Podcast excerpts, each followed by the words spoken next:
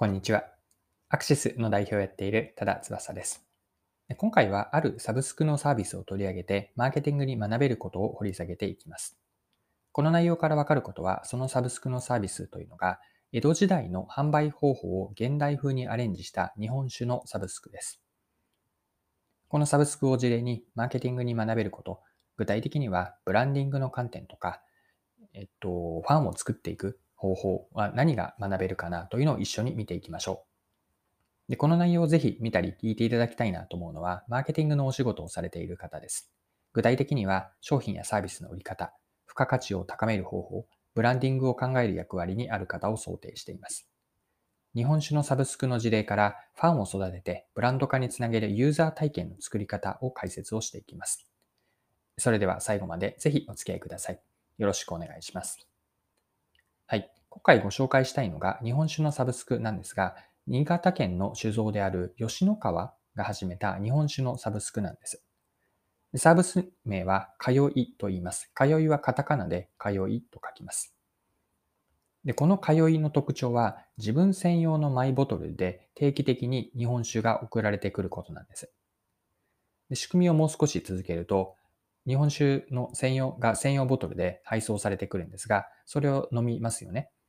で、ボトルが空になれば、利用者は吉野川さんにボールを、ボトルを返送するんです。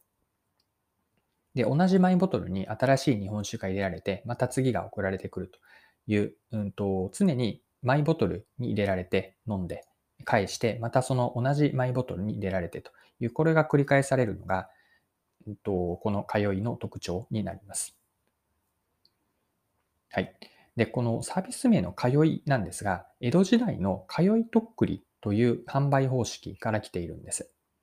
で江戸時代にはお店の名前や商標が書かれたとっくりにお酒を詰めて、そのお酒をお客に渡して、とっくりが空になったら代金と引き換えに引き換えに再び新しいお酒を注ぐという販売方式があって、これが通いとっくりなんです。でお客は自分のとっくりを手に、まあ、繰り返しお酒屋さんに通っていたわけです。で、通いのこの日本酒のサブスクのサービスは、江戸時代の通いとっくりという販売方式をサブスクで再現しているんです。はい。では、ここからは、マーケティングの観点から通いを見ていきましょう。マーケティングにおける意味合いというのをどういうふうな当てはめをするかというと、マイボトルを活用している意味を掘り下げていきます。先に結論を言っておくと、マイボトルからのユーザー体験がお客との絆を深めてファンを育成していく。これがマイボトルを使う意味合いです。で通常の日本酒ってガラスの瓶に入っていますよね。で空になれば資源ゴミとして回収されます。一方のこの通いでは自分専用のステンレスのマイボトルが使われます。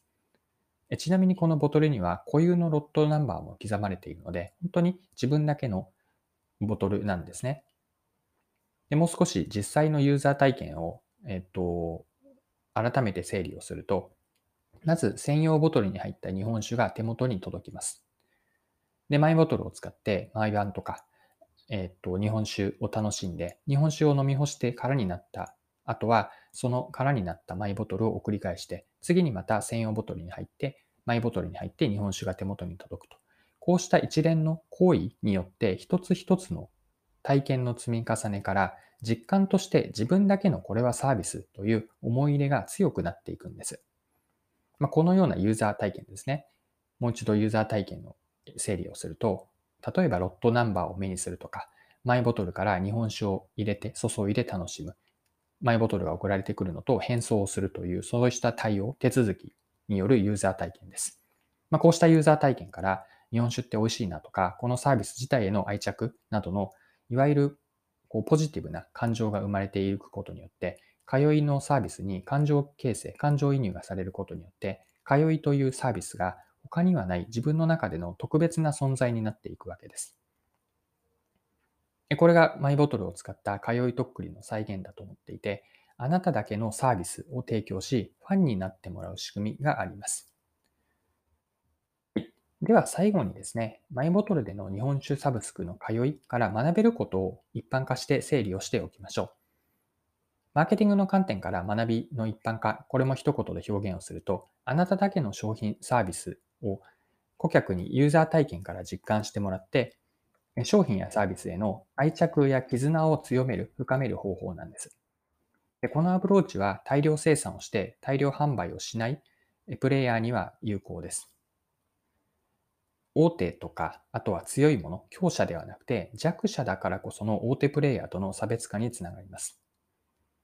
で、このような顧客ごとのカスタマイズをやっていくやり方は、もちろん全ての企業に有益な方法というわけではないんですが、具体的には、マスの顧客に均等に商品やサービスを提供する顧客、提供する企業においては、顧客ごとのカスタマイズは相性は良くないんですが、絆を深めるユーザー体験を提供していって、顧客との心理的距離感を縮めていって、それがブランド構築につながっていくんです。はい。そろそろクロージングです。今回はマイボトルを使った日本酒のサブスクの通いからマーケティングに学べることを見てきました。最後に簡単に内容をまとめておきます。通いのサービスの特徴は自分専用のマイボトルで定期的に日本酒が手元に届きます。ボトルが空になればそのボトルを変装してまた同じマイボトルに新しい日本酒が入れられて送られてきます。でこれは江戸時代の販売方式に通いとっくりがあったんですが、この通いとっくりというやり方をサブスクに当てはめて現代風に再現しています。で、マイボトルを使う意味合いを見てきたんですが、マイボトルからのユーザー体験がお客との絆を深めてファンを育成していきます。まあ、自分だけというユーザー体験と愛着から通いは他にはない特別な存在になっていきます。で、ここからマーケティングに学べることを一般化すると、あなただけの商品、サービスを顧客にユーザー体験から実感してもらって、商品やサービスへの愛着とか絆をつかめよう、強めよう。こんなことが学びとして一言で表現できます。これは特に大量生産とか大量生産をして大量販売をしていないプレイヤーには有効です。絆を深めるユーザー体験を提供していって、お客さんとの心理的距離を縮めて、ブランド構築につなげていきます。今回も貴重なお時間を使って最後までお付き合いいただきありがとうございました。これからも配信をしていくので、次回の配信でまたお会いしましょう。それでは、今日も素敵な一日にしていきましょう。